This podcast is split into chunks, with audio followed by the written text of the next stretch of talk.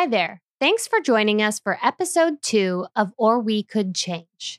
As with our first episode, I'm piping in here to let you know that this episode was initially recorded in 2021. We decided to release these long delayed recordings to let you in on our process as part of our overall mission. Some news and issues we discuss will likely be quite dated, but sometimes revisiting the recent past can give you a unique perspective on what's happening right now. We're excited to launch newer episodes for you soon, but for now, please enjoy episode two. Wildfires, floods, storms, and droughts. We're seeing the evidence every day now. We can't deny that global warming is a crisis. We can keep going with business as usual, or we can actually start to fix it.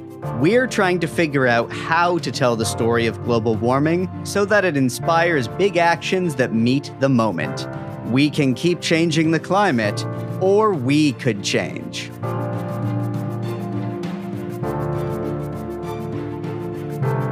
So, one of the other main topics that we ended up touching on in the first episode was the concept of net zero, which, as Ali pointed out, is incredibly reliant on technology and specifically technologies that are lofty goals that may or may not be possible yet, but that a lot of people seem to hope are coming around the corner that are going to come in and save us. So, we've decided that that will be our deep dive for this episode.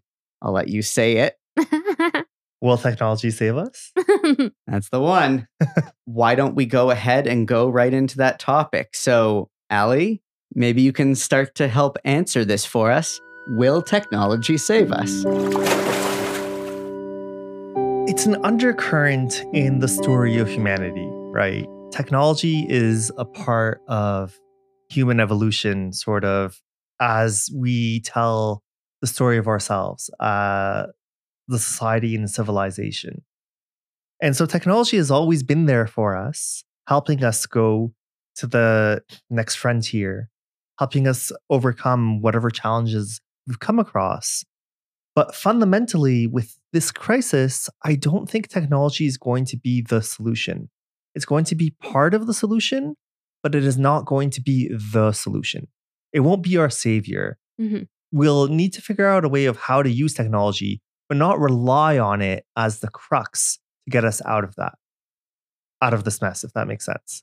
Yeah, it does. And it might be valuable for us to kind of lay out uh, some categories or maybe a bit of a spectrum on the different implications here, the different ways that technology could theoretically save us, like the different types of technologies, the different arguments. So we kind of discussed this as a group a bit in our pre show planning, but why don't you go ahead and lay that out for us? What are the different ways that speculatively technology could save us? Sure, yeah. The different types of technologies and how they can engage with us can be around behavior change, new energy sources, making things more efficient, or also helping undo the pollution that we're doing. These are all different types of categories. what you have brought to the light for Aaron and I is that this whole technology will save us argument is very much becoming a mainstream idea, correct? Yeah, it's it's been like an undercurrent in terms of the story for humanity for a very long time. Yeah. Yeah, generally. But like this specific one as it relates to climate, it's become like the thing that like the big like the powers that be are like pushing. for sure, for sure. Yeah. And a lot of the IPCC policies right now rely on new uninvented technology that will Right. solve a lot of the problems that we've created as part of the climate crisis. So it's like this mysterious stuff that's yet to come is going Yeah. to be the Hail Mary that pulls us out of this Yeah. garbage fire, essentially. Yeah. Okay. Well, I mean, it's a little, you know, eh, for for those of us who have anxiety, like that is a little bit uh not like not uh stable enough to really hang on to, you know? Like I don't understand how we can really all just be like, "Oh, it'll be fine. It'll be fine." Like Yeah, where The analogy I use sometimes is like you're in an airplane and one of the engines has failed and you can land the airplane um and so there's a clear path to averting the crash. Mhm. But people are saying, no, no, no. While you're flying with this crashing, burning engine, why don't you invent a new engine and Yeah. fit that in? That's Yeah. sort of what we're doing with our climate crisis, Mm. Yeah. right? There's an off ramp that we have available to us right now, but the promise, the dangle of technology, technological solutions can push us on this path that is pretty dangerous in Yeah. the end. Yeah. So I'm going to give the like kind of counterpoint, not because I necessarily believe this, but I feel like this might be one of the motivating undercurrents of why this has become such a popular sentiment, why so many people seem to believe technology will save us. I'm going to kind of quote Malcolm Gladwell here uh, when he talked about uh, the concept that smokers don't believe smoking will kill them because smoking has never killed them before. Right. And this feels kind of like the opposite. It feels like maybe a lot of us, by instinct, feel that technology will save us because technology has always saved us before. Yeah. And the most Right. recent, feels like maybe pertinent example of this would be with the COVID 19 pandemic. I mean, from the time when it, it was declared as an international pandemic and state of emergency until speculation on, well, how soon can we get vaccines? What was it, like 72 hours from like, okay, we're in this pandemic. A few days later, all right, so clearly, like some big pharmaceutical companies have got to be like given billions of dollars so they can develop vaccines, right? And as it turns out, that worked for the most part. And when we look at the challenges that we still face as a society in managing the, the pandemic, which is still very much ongoing as we record this, what this speaks to, though, is that the technology did its part. The vaccines did get developed, they do work. Uh, we were able to tool up to be able to make a lot more PPE than we used to be before. Those technologies work. But But The- oh, I see where you're going with Yeah. this. but the reason why we still have a pandemic a couple years later, why we still have massive amounts of community spread of this virus, and that is leading to new variants and new dangers. The reason why, unfortunately, a lot of people died in the course of the last couple years is partly because of the social and political challenges, the issues around social distancing, the issues around people conforming to the behaviors or rules or mandates that are necessary for these technologies to do their job. So it's all well and good to have a vaccine, but people have to take it. It's all well and good to say, you know, you can halt the spread of this virus if you socially distance, but people have to do that. Right. And Yeah. it's all well and good to say that if you pause or shut down the economy, that can give society like breathing room to be able to tackle these problems. But you have to actually do that. And you have to do it in a way that's fair and equitable and has the right uh, effects that you want without the undesired harms that can be caused by that. So, you know, the technology side of it, we we pretty much nailed it as a society. Like, I mean, pretty quickly we got some of those things in line. The social political side, wow. Like, right. I you know, very I think divided. yeah, People Canada very- Canada yeah. handled it pretty well as far as countries go. And what do we get? A C minus at best. well, I mean, that is like a great analogy, Aaron. Like, I think that does like a really great job demonstrating the whole like point of that, like technology, how it came in and did like a lot of the work, but then, you know, there's other factors to consider and it's very complex. We need some, what are some like examples as it specifically relates to climate? Like, do you have anything that, like, specific like leaders? Like, I feel like Biden, for example, like talks a lot about this kind of like he kind of espouses this mindset as well.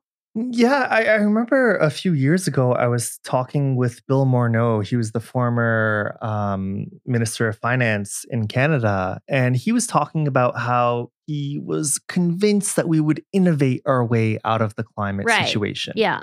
Right. Okay. And so, what does that mean? We're going to invent new technologies to do things that don't cause CO2 pollution or that take CO2 out of the air. And it, it ends up framing the question in a way that focuses the problem on one thing Yeah. a technical problem. right? CO2 in the air, CO2 generation. Whereas perhaps the problem is broader than that. Mhm. It's a, as Aaron alluded to earlier, it's a cultural, social question that we have Yeah. to address, right? And by focusing on the technology side of things, we might not be actually addressing the problem. All we end up doing is coming up with creative solutions that work on the symptoms, Yeah. but don't address the root causes. hmm And people have to embrace the solutions and they have to, you know, have a sense of urgency to put them into place. Right. you know um and so if our leadership is not doing that and if the public is not convinced either then it's just kind of there as like some lofty distant thing that none of us are really engaged in i guess Yeah. um There's a there's a similar um in the I, I don't know what in the philanthropy world or something. There's there's there's this story that's often told of like you come across a river and there are babies being thrown off a waterfall at, at the bottom, right? And so oh my god, I got to do something, right? And so at the bottom you can create these contraptions that collect the babies, a trampoline or something. All i've these never heard this before okay.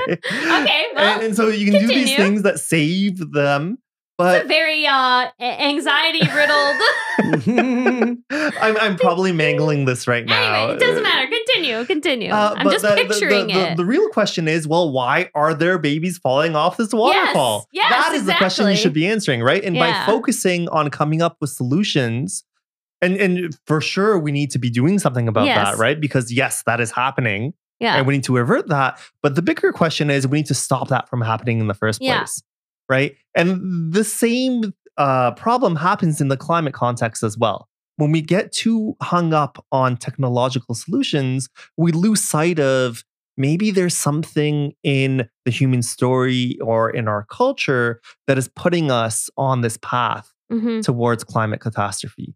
And that's something that we might need to examine as a society. All right. So we we talked about the mainstream ideology of, you know, technology will save us. Now there's an even further there's people that take that a step further even. Like it's almost a radical view and that's what we call like the techno utopians. Yes. Like that's taking it even further. And uh, you know, we've had this discussion amongst the three of us as to, you know, maybe that's more dangerous than actual climate deniers. Like what do we think about that? That is an excellent point, Bryn. And this is something that I've been thinking about a lot as well. Um, in terms of like the people that are aware of the climate catastrophe and what's going on, when it comes to the climate deniers, um, everyone is on board, and it's clear that like, they're the opposition or Yes. they're they're they're an obstacle. But then when you come to the solution space, what should we do about it? When we focus too much on the technological solutions, but not address the root causes, we might actually end up creating a complex web, uh, a brittle solution that is going to lead to a worse crash because we didn't un- address that fundamental problem to begin with. Right. So, what exactly is a techno utopian then? Right. So this is a concept that is, I think, pretty popular in Western society. And it's predicated on the idea that technology to date has gotten us out of most of our binds. And so there's this idea that technology will somehow be the savior for us and will be inventing technological solutions to the problems that we face. So a techno utopian is someone who believes optimistically that through some unforeseen innovation is the word they love to use. We'll we'll innovate our way through soon new technologies that will make this stuff go away. And we don't know what it is because it's new. We might have hints of what it is, but it's going to come down the line and we just have to have faith in human ingenuity. We've always adapted in the past. So obviously we're going to adapt now again.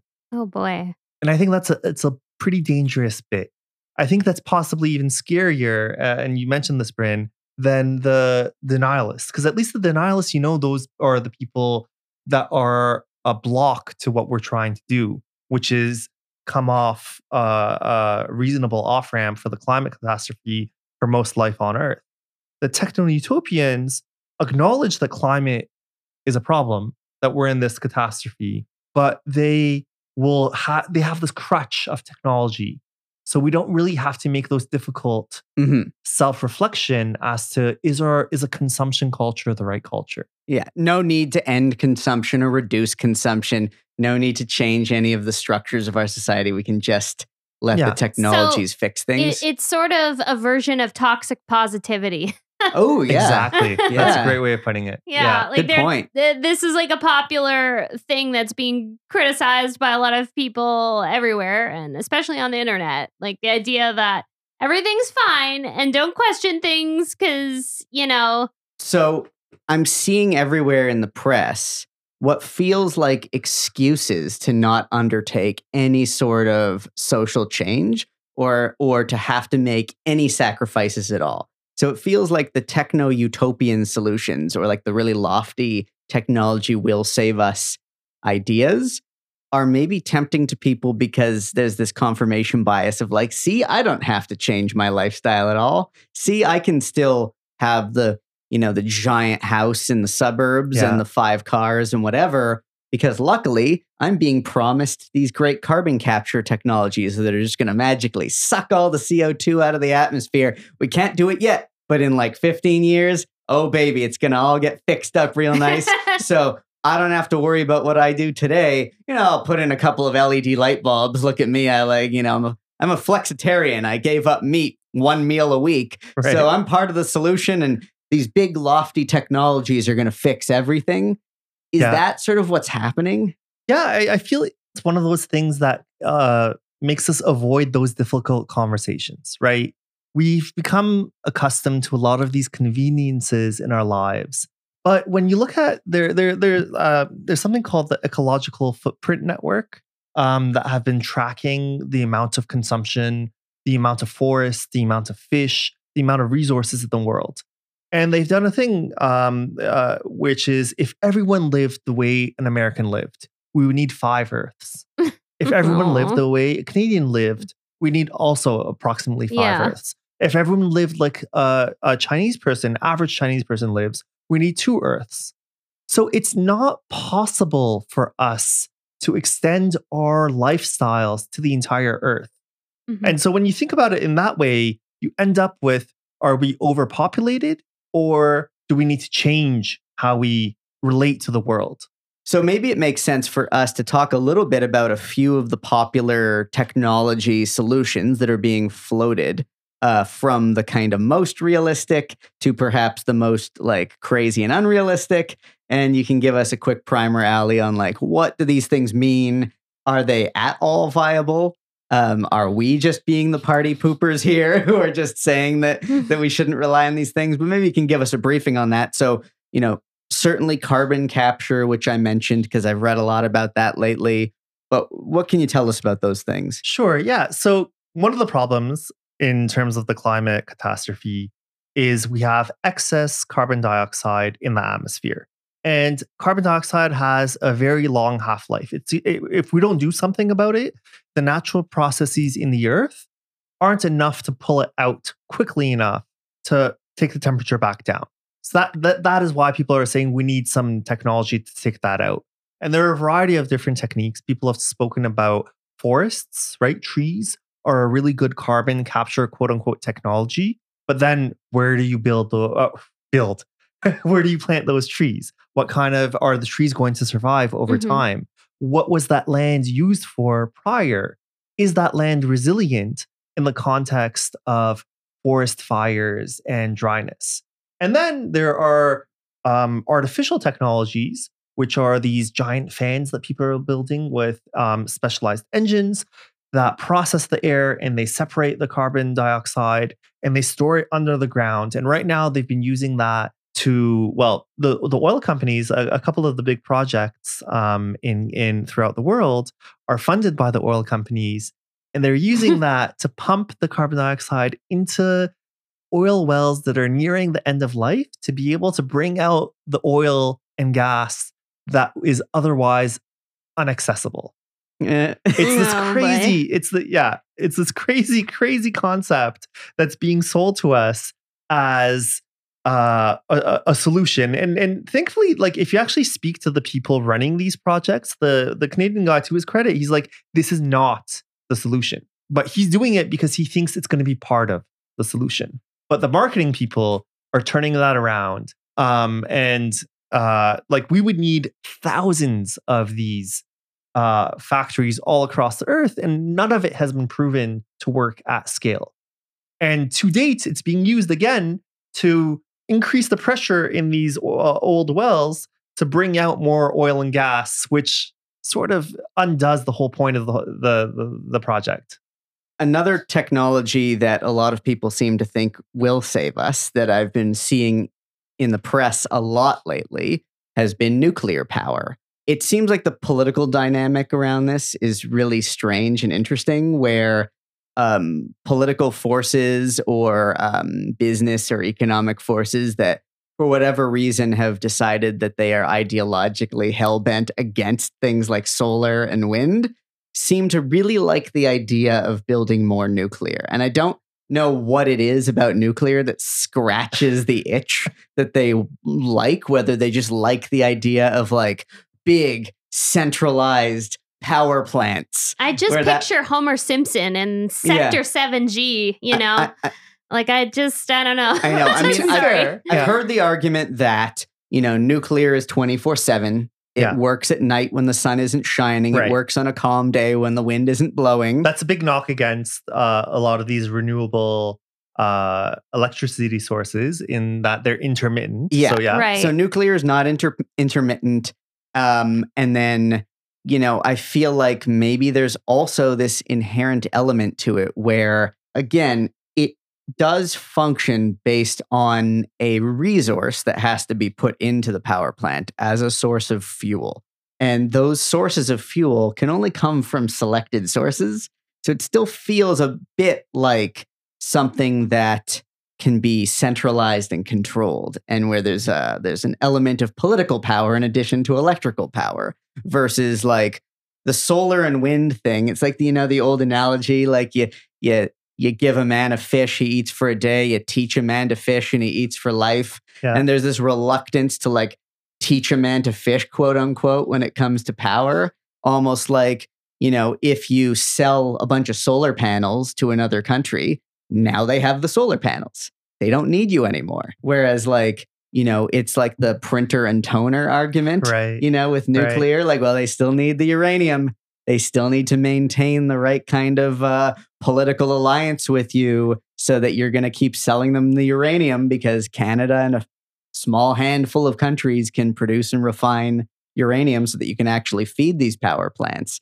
But in light of events recently, looking specifically at Russia's invasion of Ukraine and what happened there uh, in the early days of that war that's still ongoing when we record this, nuclear is feeling even more scary to me than it did a little while ago. And that's here in Ontario, where we've been very reliant on nuclear power for decades as our main source of like base power in Ontario.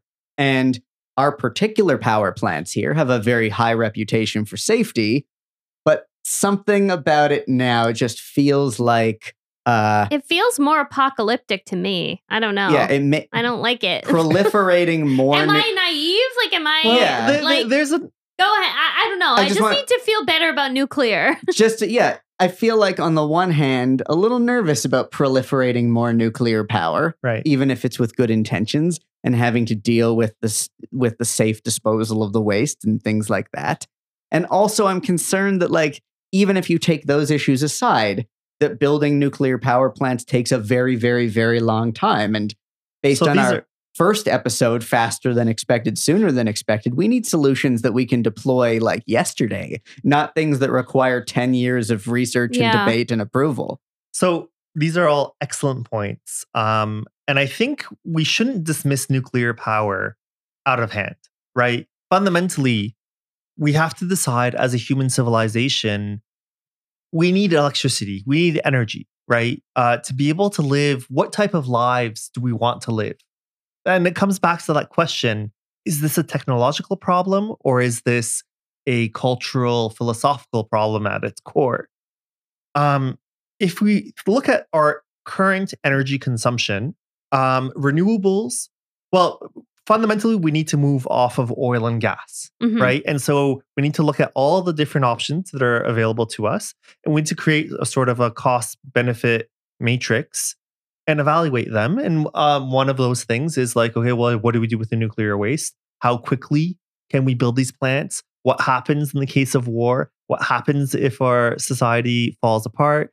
All of these things are very important to put into that calculus in terms of what are we going to end Mhm. up doing in terms of transitioning off of fossil fuel based energy sources, right? When you look at the problem from a technological point of view, a technical point of view, we have uh, human civilization needs to uh, consume a lot of energy to do a lot of things that we do, right? Transportation, heating, uh, agriculture, all of these take energy. And uh, what we want to do is move away from the polluting energy sources into cleaner sources of energy. There are some problems with the renewables in terms of the intermittency. How do you provide a reliable one? But then there are also problems with nuclear, right? If we are in a crisis and we need to act now, most of the nuclear projects that we are talking about would take decades to build. Is that fast enough to make Mhm. an impact? And what I would like us to have is an honest, sober conversation with an explicit matrix of all these pluses and Mhm. minuses without prejudging based off of that. I don't want to say that out, dismiss it out of hand. Um, there, there are some pretty cool uh, ideas that have come out, which is like reuse nuclear waste or uh, nuclear weapons, right? Decommission nuclear weapons and use that as fuel Well, that's for a great idea. different types of plants. Yeah, Imme- immediately that sounds great. yeah. yeah. So I guess my question is: Is there like a brain trust somewhere, or like uh, a what, what's it called, like a think tank that's tackling these things that is putting together these matrix, these like like uh, complex uh analyses as you you mentioned like is this happening and why isn't it if it isn't I, okay, that that is a great question, and to be honest, I'm not aware. yeah I, I would hope it is, but too often it's uh, it, be- it gets mixed into the society that we have as a capitalist society, which is yeah right. Once someone is invested, they need to have their technology win, Mm. right? yeah and this becomes a problem when we talk about market forces being the solution to our Mhm. climate crisis. Right? It becomes not about necessarily the best solution for humanity as a whole or Earth as a whole, yeah but the best solution for the people that are invested in that thing that they're pushing forward. yeah Right. capitalism strikes again Mm. So I think maybe in terms of our process, Yeah. this is a thing that we can kind of build on as a conversation over time in an area of important research. I like the way you put that of like let's step back and objectively evaluate all of these possible options and and compare the the pros and Yeah. cons of different things and talk about them in terms of not just like through rose colored glasses the way it sometimes feels that policymakers do Right. where they have their preconceived bias toward one or the other like i've Mhm. noticed in canada you can pretty much divide up our political parties based on the one that likes oil the one that likes nuclear Right. the one that likes solar and wind the one that like and and it, they all have their team So to, to to build on that as well, like so it takes money and time to Yeah. research new technologies, right? So is that money and time better spent on developing better solar panels or better uh, batteries, or is it better spent on accelerating decommissioned nuclear weapons? And and the, the other part is, yeah, that's a nice idea.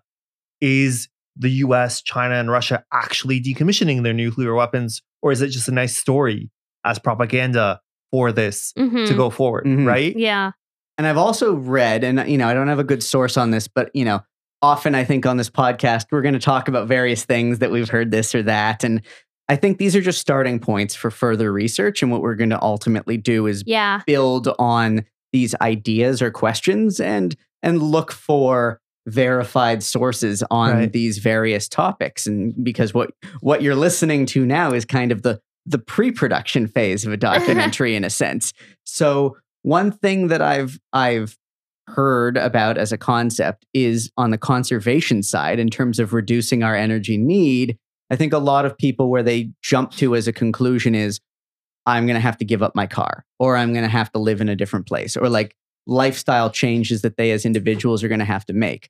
But I've also read that a lot of our energy use is pure waste from a structural standpoint that we could potentially, like, so this is an area where no technology won't save us, but where it might be a piece of the puzzle Yeah. is that our power grids are, for instance, inefficient. So even through smart grids and battery technology and decentralization of energy, I've heard that we could cut down our energy consumption substantially. And that one argument against nuclear and in favor of things like solar, even though they're intermittent, is that if you have a solar panel on your building or in your neighborhood, the power doesn't have to go very far. If you have one big nuclear power plant serving a massive distance, there's a lot of power lost over that distance, going through different stages of transformers Right, and voltage changes and line loss. Whereas with wind and solar, because it can be way more decentralized, you combine that with a good grid technology and energy storage, and suddenly you can reduce the number of megawatts that you actually need, Right. even at current lifestyle levels. Yeah, and, and this com- comes back to the fundamental question that we had, which is is our problem a technology problem or a cultural problem? And I, I don't recall if we spoke about this last time, Jevons paradox. This is a paradox that has been did we talk about it last No, time? no, do tell. So Uh, Ja- Yeah, let's get into it. Jevons paradox was a um, it's a concept that is in economics and it occurs when technological progress or government policy increases the efficiency with which a resource is used, but the rate of consumption of that resource arises due to increased demand. So, what is this in our context here, right? Imagine that we come up with a new technology forget even nuclear power let's go we, we we come up with like this magic technology that solves our problems and increase the efficiency that you're talking about there aaron. Um are we then going to create new demand Mm, and spur new industry and more consumption? Right. or are we just going to work with what we have? Yeah, and what's happened over time sure. is we don't uh, actually reduce we develop new markets we develop new ways of mhm. exploiting that efficiency gain. And this is it's it ties back to a presentation. Um, John Sterman, he's a professor at MIT Sloan, the MBA school, and they developed this climate modeling tool called En-ROADS, E N R O A D S, and we'll put the link into the show notes. Um, and they had a little lever, and you could see what would happen if you were to actually come up with nuclear fusion or come up with these different types of technologies. And in the end, it had maybe a 0.1 degree impact on the climate because the problem is so much bigger than this one technical issue. Mm. And that goes back to the thing do we have a cultural problem in terms of how we view our relationship with the earth? Or is it just simply a technical problem? That paradox you explained, I hadn't heard that term before. Jevons paradox. Yeah. Jaren's- It reminds me of the concept I have heard about with respect to expanding a highway, where if you build a bigger highway, if you add lanes to a highway, Right. Yeah, exactly. it doesn't fix the traffic problem. Because if you, and, and we're actually, this is a thing that's happening in Ontario right now, where Yeah. our current government is debating expanding and building Mm. more highways, where if you add lanes to a busy highway, maybe for a small period of time, you get a bit of a relief in traffic. But what happens inevitably, and apparently there's evidence going back to like the beginning of the car that supports this, that what happens pretty quickly is that demand goes up and more cars end up using that route and traffic goes right back up to where it was. And ultimately, the only way to reduce traffic is to get people less reliant on cars. And this is where it goes into this social and political question of, you know, transportation, for instance, has become so political that you have people who are like on team car and people who are on like team mass Right. transit and stuff. But I feel like to some extent, it's not presenting this story right because even if I was talking to someone who drives drives a car every day, they live in the suburbs, they drive to work, they're never going to ride a bike, they're never going to take public transit, they do not like those things, they are very committed to their car, and that is their lifestyle. If I were having a conversation with them about this, I'd say, yeah, but listen, you should still be cool with your tax dollars being invested in mass transit and bicycle lanes because even if it's for your own selfish reasons of wanting the best driving experience, the more people who shift to those other modes of transit, the less traffic you'll be stuck in, the less money you'll spend true. on gas. that no matter who But- you are and no matter your bias, investing in those technologies that will get some people off the roads benefit everybody. But this is this comes back. It's a, actually an excellent illustration of this problem of is even the transportation problem the problem? What I Mhm. mean by that is like, do we want lives where you have to spend an hour commuting to work or not?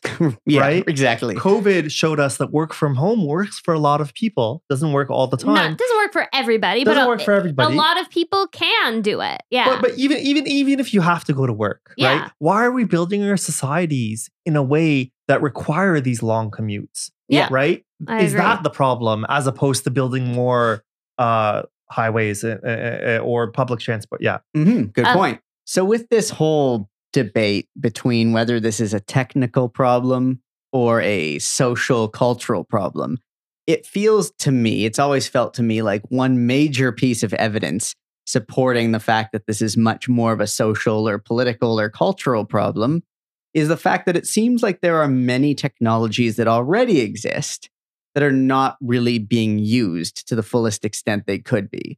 That if someone in a position of power, if someone, whether it's at a big company or in government, really feels like technology is the thing that's going to save us and that they are, I guess, somewhat of a Mhm. techno utopian, they should really like put their money where their mouth is and actually deploy the technologies that already do exist, not just talking about the fantasy things that might work 20 years from now, but like actually you know, retrofit every building that you can to provide better insulation and reduce energy use, or build high speed electrified rail so that you don't need to have as many uh, flights and stuff like that, or uh, you know, building solar at the fastest possible speed that you could, as opposed to the whole thing of like, nah, do we really need it? And just continuing to like kick the can down the road. So, like, isn't that just proof that it's not a technological problem?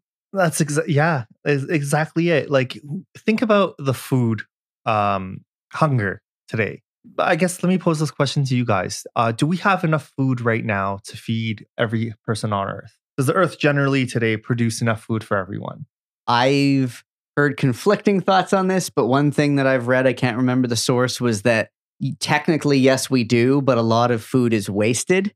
Yeah. So there are like the have and the have not countries, basically. And in the have countries, upwards of 50% of our food is wasted. And if it was properly distributed, then the places that don't have enough food resources would have what they need. So it's more of a greed and or distribution problem than a than an absolute quantity issue. Exactly. Is yeah. that true? Yeah, yeah, yeah. Uh, I, I've I've read a lot of the similar things um, that you're mentioning here, but a perceived wisdom um, in in general is that we don't have enough food, and there Ah. we need more technology Hmm. to allow us to grow more food, increase the efficiency of food growth. Where the Mm. problem isn't that, the problem is distribution. Yeah, it- it's also about what types of food we choose to grow and Yeah. what the resources are and what segments of the humanity we're serving as part of our agricultural practices. Um, the flip side, or, or connected to that as well, is um, on heating that you had mentioned. Uh, I had an opportunity to talk with a professor here in Toronto about the Toronto Municipal Building Code. Um, and so Toronto has a four phase plan to have buildings that are being built uh, be climate um, resilient um, and green by 2030. We're in phase two of phase four, and it's going to take us until 2030 until we get there. Germany has already rolled this out um, 10 years ago. wow. And I was talking to him, well, well, why don't we roll it out like next year? Is it like really complicated? Because you have to educate the builders, you have to educate the architects, and all the people involved in that process to be able to build buildings according to this code, right? So it's not something you can just snap your fingers and you can do it tomorrow, right? There's a bit of leeway. Does it take 10 years to actually do that? And I was I was asking him, does it? And he's like, no, you can actually train people in about six months or maybe a year to get these best practices. What is blocking it is there are people invested in current building codes and it's going to cost them money. And that's what's stopping is Toronto. again. There it is Uh, again. Right? So it's Yeah. not a technology problem. And think about this. We're going to continue building buildings that are not going to be to code for the Wow. next eight years. And then we're going to have to retrofit all of these later. Come on. Right? That's It's- Yeah, so it's not a typical. technology problem. Yeah. yeah. Yeah. Okay. Wow. Interesting. Okay. And so the last thing I want to ask about with the uh the deep dive topic here is what about like the Bill Gateses of the world who are saying that technology will save us? What about these so-called uh, thought leaders and billionaires and influencers and the people who have a big platform? They seem to think that technology will save us. I mean, I don't know if the maker of Windows 95 is the person I personally trust, but do these people Yeah. have something to contribute? They absolutely do, but are we giving them too much of a platform? And what worldview Right. are they bringing to the table? Right. Uh, he recently published the book last year, How to Avoid a Climate Disaster. And he spent millions of dollars promoting this book, Mhm. and he got a lot of publicity around it. So he's the type of person who can be a trendsetter, right? He was on talk shows, uh, morning news broadcasts, all the newspapers reviewed his book. And one of the concepts that he introduced, and, and the book was okay. Actually, I thought it was it wasn't it wasn't good. It. And Are you going to be saying- as smarmy as Aaron with the uh, Windows 95 comment? well, like so, what he he- one of the concepts that he had in that book was he talked about a green premium as Okay. a block to why we're not going to be adopting greener solutions. And what he basically took as an unexamined premise is that the way that we look at the world today, the capitalist calculus is a given, right? So if I can do something dirty today and it's cheaper than the correct way of doing it, I'm going to choose the dirty option because that's just the way the world is. I need to innovate. So within that current system, to bring the cost of that cleaner thing down. And until I bring the cost of that cleaner thing down lower than the dirty thing today, I'm going to continue using that dirty thing. Huh. This then takes us back to that question is this a technological problem or a cultural problem? If the logic of our system is telling us we would prefer suicide versus saving the world, maybe the system is broken. yeah. Maybe the logic is wrong yeah. right? You need to re examine your premises, right? If you run the numbers and the numbers tell you, let's continue killing the earth, may- maybe the model is the problem. Yeah. Yeah. Yeah. I Yeah. mean, I've heard that argument too. I've also heard it both ways in the sense of uh, the idea that now the cost of renewables, in at least in some parts of the world, actually is as low as the cost of dirtier sources of energy. And so the fact that we're not deploying massive amounts of solar panels in really, really sunny places where it actually is potentially cheaper per kilowatt hour of power than burning natural gas is because of lobbyists and political uh, blockages that exist. So, you know, it's a proof that it's not a te- another way of proving that it's not a Yeah. technological problem because it actually is cheaper. But yeah, to your point, like the fact that if we're just waiting for it to be cheaper, there's something wrong with the system. Right. To your point earlier, do the billionaires have something to contribute? Well, I, I, I believe Bill Gates that he actually cares about this. I don't think he's this evil mastermind who's trying to, but he's invested in the system. The system Yeah. has made him a winner, right? Right. So he's going to try to work within this existing system to preserve his wins.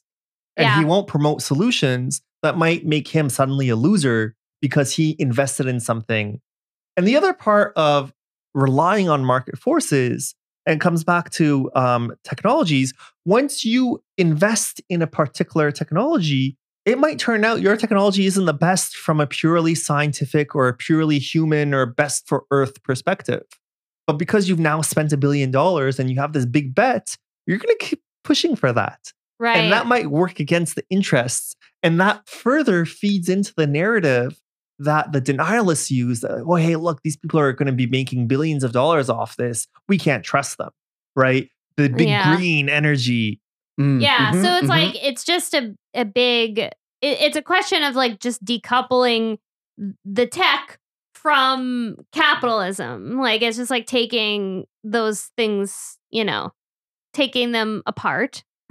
Yeah, and and, and at the same time, like capitalism has a benefit in terms of motivating people. Yeah. For some people, uh, the the profit motive is a big one to quote unquote innovate and to push through new ideas. So it's not the only way of doing things. Uh, we don't necessarily want to throw the baby out with the bathwater. Uh, I mean, maybe I wouldn't mind capitalism to design toothbrushes right? things that don't matter, I think it's good for. But things that have fundamental impact on values and things that we can't put a price on, right? The ability to swim in a river, the ability for a species to live. I don't want to put a price on that. Yeah. That is not a place where the capitalist motive is perhaps the best suited to come up with a solution. And as a society, we're not having a good conversation about that. We're relying too much, and perhaps this is an, another episode, right? Is capitalism or market forces the right solution to climate? Yeah. I mean, we're having the conversation, right? So we are. I, I mean, it, it- it's it's a very complex like issue. Like I think ultimately when we drilled down to it, like Aaron, I think illustrated it really well earlier when you just said the line. You know, it's like the missing puzzle. It's like it's a piece of the puzzle. So tech is a piece of the puzzle in this giant jigsaw puzzle that is this crisis. You know, it is like an important piece it's going to have a big impact. It's like that piece in the middle that has like, you know, it's like a central part of the puzzle that we're going to have to that's going to help put together the sunflower or whatever it is that we're trying to Okay, I'll stop talking about puzzles. But anyway, it it is like a huge part, but it isn't everything. Like it isn't everything and we have to like really watch the way we talk about it. We have to like use these things, but it's more about the larger societal and political shift that we all need to make. And I guess like this is going to be an ongoing thing that we discuss is like how do we influence that? Like how how do we like push for the right leadership that's going to get that shift? And if you look at the grand scheme of things, us as a species, you know, what makes humans so special? You know, there's a million species of animals on this planet. Why are we the ones who ended up, you know, making podcasts? what what chain of events led us to advancing as a species to the point where we have the ability to sit here and have this conversation right now? I mean, this conversation is happening because of technology. Technology has always been a part of our growth as a species for hundreds of thousands of years. But when you look at the whole history of that, Homo sapiens as a species, we use tools, we build and use technologies. And that is how we've kind of built our whole civilization. But the bigger question when you look at history isn't what technologies could exist. It's always been about what tools we choose to make and how we choose to use them. It's never been about can we make a hammer? It's always been about if we make a hammer, what do we hit with it? Right. Yeah. And it really feels like this climate crisis issue just goes back to those basic first principles of our interaction with tools as a species, which is that we can, you know, dream about what technologies might exist one day. We can talk about speculatively the technologies we have and how good or bad they might be. But also at the end of the day, it's like, what are we choosing to do? What are the social, cultural, societal decisions that we're making to use these things? So, in closing, will technology save us? I mean, it's going to be part of the solution, but it's not the solution. Okay. But I think we've brought up a lot of little subtopics that are going to lead us in the direction of things that Lots we're going to breadcrumbs. Th- yeah, things that we're going to need to research further to learn more about the dynamics Yeah. between the tech, the various technologies that may or may not exist or may or may not work in the future, but also like how we use them how we deploy them, and how much of this is really like a cultural problem. And so, just within that umbrella, we're going to be researching a lot of things about how this is a cultural problem. I think it's time for us to do the news. All right. We can talk about a few of the uh, trending stories and topics. Yeah, um, I mean, there was one study that came out, one article that came out recently about uh, genetically modifying cows so that they are more resilient in a climate future or a climate disaster future. So the news story is uh, the FDA approves the first CRISPR cows for beef. Genome edited cattle were bred to endure climate change, and their offspring will be used in meat production.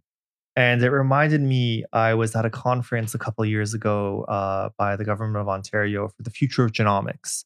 And they had brought together people from different segments of industry. Uh, my background is in healthcare, but they had people from food as well. And they were talking about climate because people acknowledge that climate is real.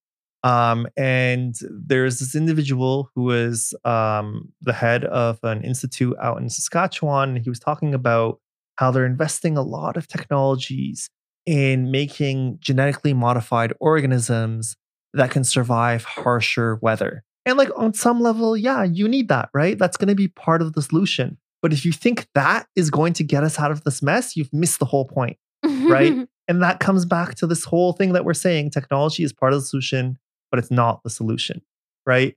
If Yeah. you only come up with crops that can withstand droughts and heat waves, you're not addressing the thing that is causing the droughts and the heat Mhm. waves. And so this this cow article is exactly that, right? Yeah, it's it's a neat technology and we might need it. and the longer we don't do things that address the root causes, we're going to need more of these techno fixes, but they're just going to be band-aids after band-aid uh, without addressing that root cause of what's causing those babies to fall down the river. Right. And in some cases, it sounds like maybe even the technologies could cause more harm than good because, on a very basic level, like if you were to say, hey, we now have this new breed of cow that can better withstand climate problems, that is going to then distract or prevent from the perhaps more important mission, which would be getting people to eat less meat, let's say. Mm-hmm. So it becomes an excuse to maintain the current system and kick the can down the road. So maybe the innovation's actually harming us. Whereas, you know, if you were to believe any of the so called benefit to a market based economy or a market based or capitalist system, it's that if something becomes too expensive, people will use it less. If something become like if those externalities need to be part of it in order for a market to work. So if you really if if someone out there really believes in markets, you have to understand then then that sometimes means things need to fail. Sometimes if there is a product that is causing more harm than good or uh is going up in cost because it's harder to do that thing or make that thing because the planet is changing that price needs to accurately be built into that product. And if that means you use less of it, you use less of it. So if the cost of beef skyrockets, buy less beef. If the cost of oil skyrockets, buy less gas. That's a market. In, in this particular case, the cattle were bred with climate change in mind, and they have extremely slick, short hair, which is said to help the animals cope with hot weather more effectively. Yeah. Wow. Okay. okay. so I've got a couple of headlines that I can read here. So one is Russia's war on Ukraine renewed talk about Canada's quotes ethical oil. That's in the Toronto Star. Then in BBC News, this is an, a more international story, but still about Canada. Canada pledges to help countries stop using Russian oil. Those are just a couple of sources, but this is all over the press right now. So, with Russia's invasion of Ukraine and the war that's going on right now as we record this, this talk about sanctions against Russian oil and gas and the push by some, both domestically here in Canada and globally, for Canada to pick up some of the so called slack as a result, uh, has renewed this debate over the concept that has existed for a long time that I put in heavy quotes ethical oil. And the way they define it as ethical oil is basically oil that comes from a country that's not a dictatorship or autocracy or something like that. Oh boy. It really has nothing to do with the ethics of the way the oil is produced or the result of burning it. It is purely like the politics of the country that it comes from. Mhm. And so, you know, there are opportunists who seize a moment like this. Mhm. Uh, I'm looking at uh, Jason Kenney, for example, uh, who is the current leader of Alberta.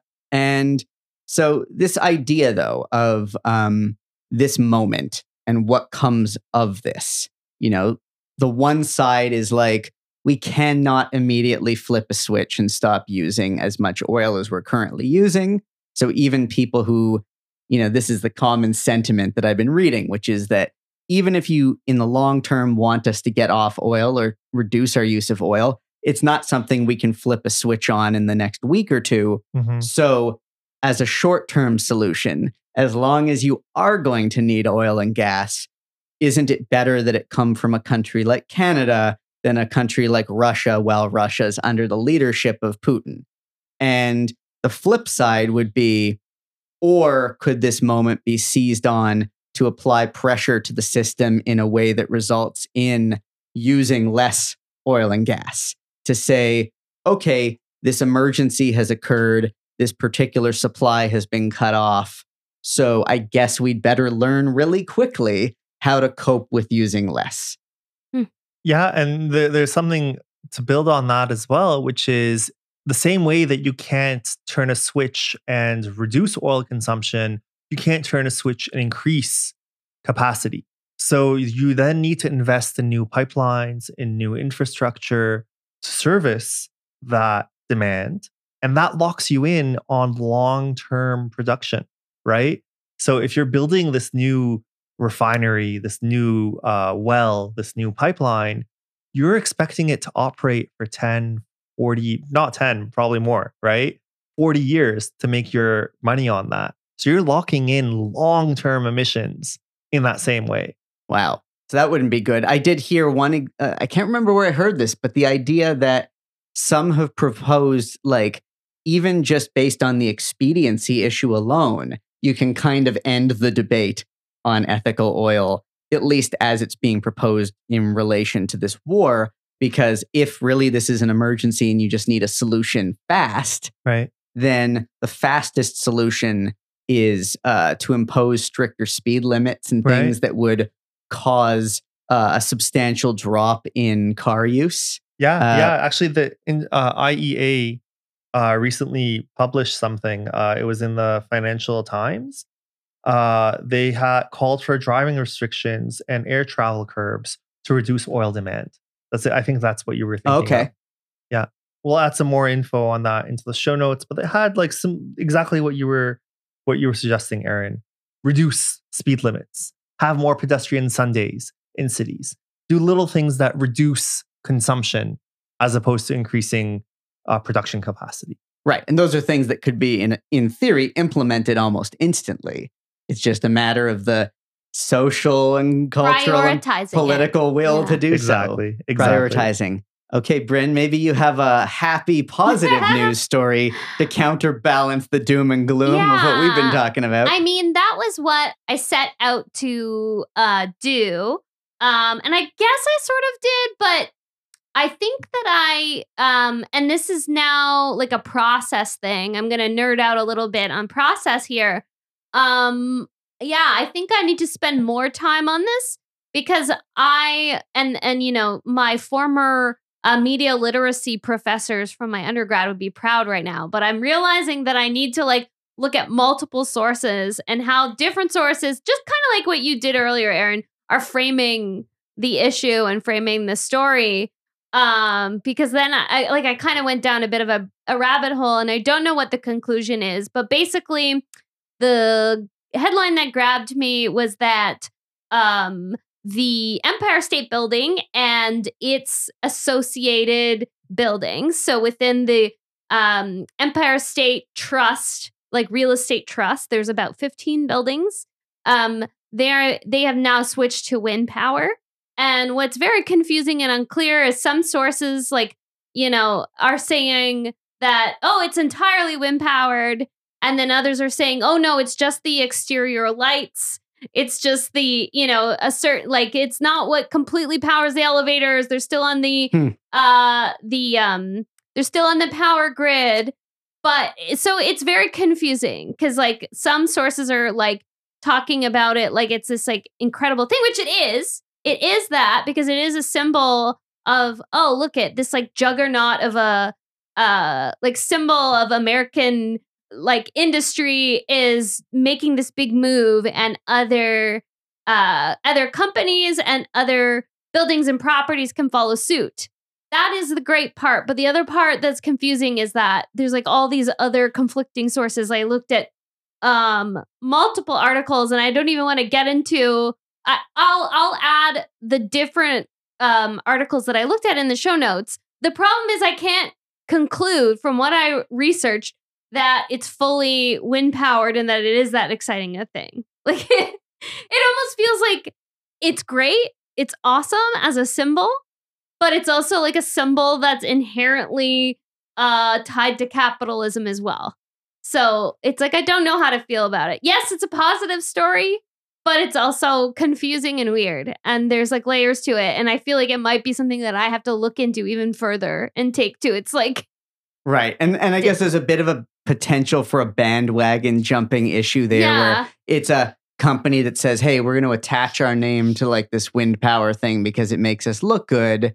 On the flip side though, when it's a, you know, a, a prominent iconic site like that, then Yeah. it does become a symbol that might inspire more people to talk about it as as Right. a thing. And so if it gets a lot more people talking about renewable energy as a source of energy, and if it gets a lot more people aspiring to have that be the thing that powers their cities, yeah. then as a as a symbol, it does have that value regardless. So yeah, I, I think it is a positive story. Am I just too cynical now and like unable to?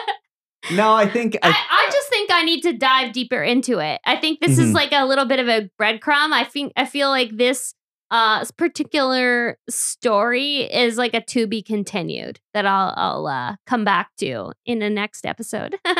Yeah, it's good to have that critical lens. yeah. And in terms of cynicism, honestly, like I had this thought earlier where to me the techno utopians sound like the most cynical because it's reliant on technology that don't exist yet or cannot be really implemented efficiently yet. Because when it comes to the idea of social or structural change, behavioral change, changing our society, they don't think that's possible. That argument from Bill Gates as to like that uh, was it called Green premium. green premium to me that's the most cynical thing because it's like you're saying that there's no there's just no way that we can do the right thing until it's as profitable as doing the wrong thing Yeah. and that's not giving humanity enough credit i think that we are capable of better but we need to be hearing a lot less propaganda shouting in our ears that we're not yeah. Great point, Aaron.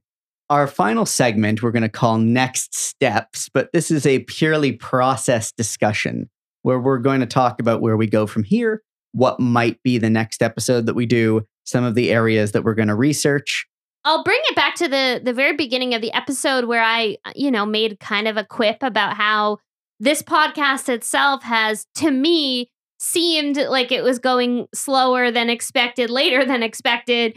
Um and it's it's true. I was joking, but it is true. Like I myself was feeling a bit overwhelmed um because this is a very very big topic. Like it's hard to understand. Like yes, we have our framework of okay, we're going to talk about this week we're going to talk about uh t- will technology save us? But like just diving into the research itself it is very very um overwhelming. And i you know aaron and i discussed this amongst ourselves and we were kind of thinking like you know what are the things that grab me? And it's like i can hyper focus and do tons of research on things that only very specific people care about, like true crime. Well, it's popular right now, but like I can spend hours like hyper focusing on that. Um, you know, like pop culture, that's something I always find very easy to engage with and understand and know exactly what direction to go in. Um, so yeah, I guess like something that I wanted from you, Ali, is like, is there anything that is like super like salacious and like scandalous that uh, I can like get my little hands dirty and like research and like is there anything that's full of intrigue that you can just like just point me in the general direction of? Like i think i do want to revisit this whole um empire state building thing because i have more questions than answers. So i think that is one direction but i'd love like another like like kind of intriguing breadcrumb to like follow Sure. Uh, there are a couple, and you can maybe I'll, I'll talk about a few and pick one that resonates for you. yeah Uh, there's this whole idea of greenwashing. great greenwashing yes Yeah. i know about this this is uh yeah this is good yeah Yeah. Um, and so that's the idea of just putting on a green stamp of something without Yeah. actually doing the thing. right, right it's and uh, there, there's a really great image that i saw a while back of like a paper looking uh water bottle that Mhm. on the outside it looked like cardboard and then when you cut it it was a plastic bottle with right so Yeah, it's like it, that, that's a great uh, visual um, Yeah. example of this um, other salacious things uh, greenpeace recently had a really nice expose of one of exxon mobil's um, execs talking about how they influence uh, policy specifically in the united states in that context oh so they posed as a recruiting agency and uh yeah, Channel 4, uh the station in the UK broadcast the the Greenpeace um documentary on this. Definitely worth taking a look at. oh my gosh Um, and okay. then so the the oil industry has been spending billions of dollars over the past several decades spreading mis and disinformation. Um, pretty much following the exact same playbook as tobacco did. First with denial, then doubting the science. Um, are humans actually the root cause? And the new part is it's too late. We can't do anything about it. So might as well just enjoy what we have left mm-hmm. that's another angle. And then the other one, um, which might be um, of interest to you, is the role that advertising plays in this. And, and it's in the sense that a lot of the cultural decisions or the cultural norms that we have today are not set in stone, right? yeah. The the association of masculinity with meat consumption is something that emerged in this past century. Hmm the emergence of a wasteful consumer culture is something that was by design in the 1950s by plastics execs executives. yeah. So these these are all these are all definitely things um, that could be worth digging into more. So that's kind of like the association between cars and freedom. Yeah, yeah. And, and Yeah. on the flip side of that, and we might have mentioned it last time, um, in France, in advertising, when there uh, there's a new law where when you're advertising a new car, within that commercial, you need to put a prompt for people to consider biking or walking instead. wow So that's a way of flipping it on its head. That that's all really good. You've given me some good breadcrumbs, my friend. So uh, I think the first one, I think I'm gonna follow this uh, story about the Empire State Building, and then probably this amazing sounding Greenpeace documentary. I think that's the next one, and uh, we'll go from there. How about you, Aaron? What are your next steps? Yeah. Um, so coming at this from the perspective of a documentary filmmaker, I've always gravitated towards situations where I can connect a present day issue or problem with a historical precedent or try to understand how we got to where we are today. So in this episode, we've talked a lot about the future. We've talked a lot about technologies that exist now or might be coming around the corner, and will they save us or not? Sounds like not. Um, but I'm also fascinated by the past, and and and just to bounce off of what you just said, the idea that the things that we do, the way we live our lives, are not just a given. You know, they might be driven by advertising. They might be driven by cultural changes in society that maybe evolved naturally, but whether it happened organically or whether it was driven by uh, a particular company or a particular ad campaign, it's not the way things have to be. And so I've always been fascinated by historical timelines that kind of take us to where we are now and allow us to see that we could also then do things differently. I've been especially fascinated by this phenomenon where I've noticed that when I research a lot of different topics, they lead back to the 1980s as being this pivotal turning point in our society.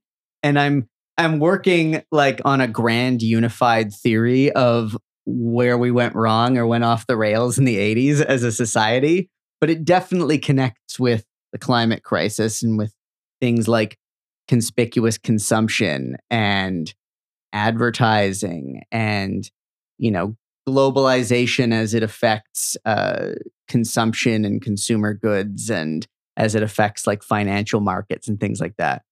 But is there a particular uh, direction you might point me in that uh, you think would be a valuable historical exploration? There was there was one uh, study or uh, paper. It was in the Journal of Discard Studies, and it spoke about how we became a consumption wasteful based culture. Uh, and it talked about how in the 19 it was in the 80s it was the 50s in this case okay uh, the uh, the plastics execs were like we need to put a plastic garbage bag in every room or every house uh, and it was a way of increasing the market for oil and a lot of, if you talk to people today, a lot of people are like, well, there's this consumer demand, there's this consumer demand. And the question is, is that real consumer demand or is that a manufactured demand by the companies trying to sell their products? And so tracing the history of that um, in terms of a lot of the things that we, again, we take for granted might be something worthwhile. I don't know if that's too overlapping with what you're doing, Bryn. I don't think so, but that's one. Another one would be the echo chambers that the billionaires set up. And this relates to the next episode that we're talking about.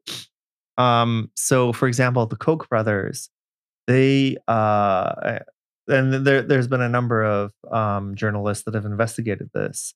They fund university uh, departments. They also fund think tanks and they fund news mm. outlets. And so what they yeah. have is they have um, one of their the university people on their payroll will come up with a study or a think tank on their payroll with come up with a study that supports their point of view that then gets reported by a friendly uh, a friendly news agency and then it goes into this echo chamber and that's a way that they shape popular discourse and so uh, that playbook almost certainly is being used in the climate i mean well so they are in the climate sector as well as some of the most polluting industries uh, that the Koch uh, industries are, are in. They've been blocking environmental regulations and worker regulations for for decades. So that could be another thread to. to that might be more into. in Bryn's wheelhouse of a political intrigue or scandal. Yeah, yeah. Well, okay. you know, there's a climate organization called 350.org, and that name 350 has to do with 350 parts per million of carbon dioxide in the atmosphere. That was what we had previously said was the safe limit for CO2. Today we're at 420, 415 to 420 parts per million. So we've blown way past that. Similarly, the reference point that is used for temperature used to be um, the 1700s and it got shifted to about the 1800s, the, the late 1800s, the early 1900s. That one is a good for a good reason, which is our temperature records are a lot more comprehensive at that time point. But something to be careful is when people talk about how much temperature has increased, what is the reference they're using?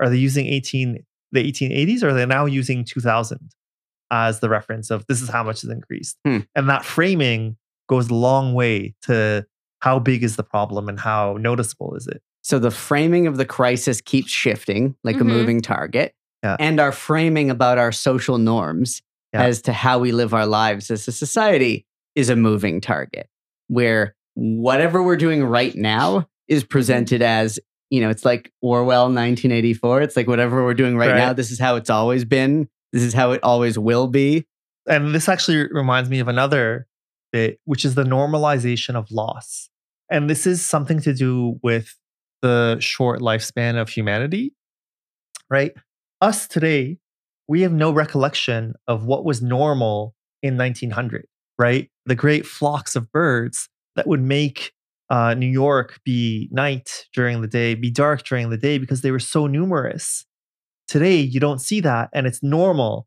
That's also something worth talking about and, and investigating more. Right. Because like this, the, the the fact that like in rivers they were so overflowing with fish that you could like just put a net in, you would get fish. And today you have to like go with like special sonar or whatever to figure out where they are, Mhm. and that's normalized because we don't have people that have lived that experience. It's just a story that we Hmm. tell ourselves, and it's it has to do with like the short nature of human, it, it- the short duration of human lives, and how a l- for alas a lot of the things that are real we have to experience firsthand. Okay, that's good because that that's what I really find fascinating is kind of the stories we tell ourselves Mhm. that convince ourselves of how we got to where we are now or what is normal. So okay, this is this is a thread for me to pull on. Okay. So So, something that, you know, has come up, I think it came up in our previous episode, but it's just come up in our uh, chats that are offline. Uh, is this like idea of these these things that you bring up, Ali? Like the I have this incredulous reaction half the time where I'm like, why don't I know about this? like this seems like a big deal. You know, like why don't I know about that increase from 350 to now four, you know, what was it for We're 415, 420 ish. like yeah. like why is that not on uh, main like mainstream media? Like why isn't that anywhere? Like I, I just, you know, there's so much there's so many things that are just like these shocking like revelations that keep coming up. So I feel like that is, you know, I've said it a lot, so I think it it kind of warrants its own episode because I feel like there's probably a lot of people out there that are listening that feel the same way, that are maybe like earlier on their journey of learning about all of this, like myself. yeah. If things are so dire and so Yeah. urgent, why don't we know about it? Yeah. Absolutely. So there are these gatekeepers in terms of how we learn about the news. And within the climate community, there are some people that are like, the news is too bad. We can't tell people. And if you give them bad news, people will disconnect and not engage. And so there's this paternalistic attitude that some people have. Um, and then within the news media itself, people don't like talking about bad news. Uh, there was the new Netflix movie, Don't Look Up, where you saw someone that spoke the truth got shut out of the news, right? They wanted someone that was saying something chirpy. And uh, there was also that TV show, uh, The Newsroom, a while back. And I don't, there's this famous clip that in the climate community is, is played over again and again.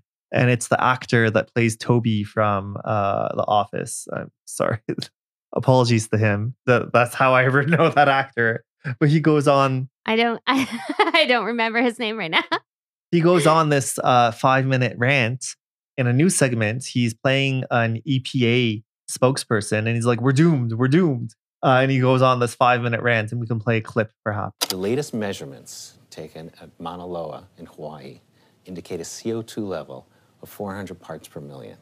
Just so we know what we're talking about, if you were a doctor and we were the patient, what's your prognosis? A thousand years, two thousand years? A person has already been born who will die due to catastrophic failure of the planet. What did he just say?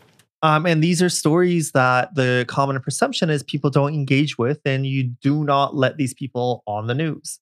Um, and then there's also just conflict of interest in Yeah, the news media in corporate terms of, yeah, where are their uh, sources of funding coming from? Who are the companies that are advertising on these stations? And then who are the people that are entrenched in the current status quo? So if you have an honest conversation on how quickly we need to act, they would stand to lose from that. wow.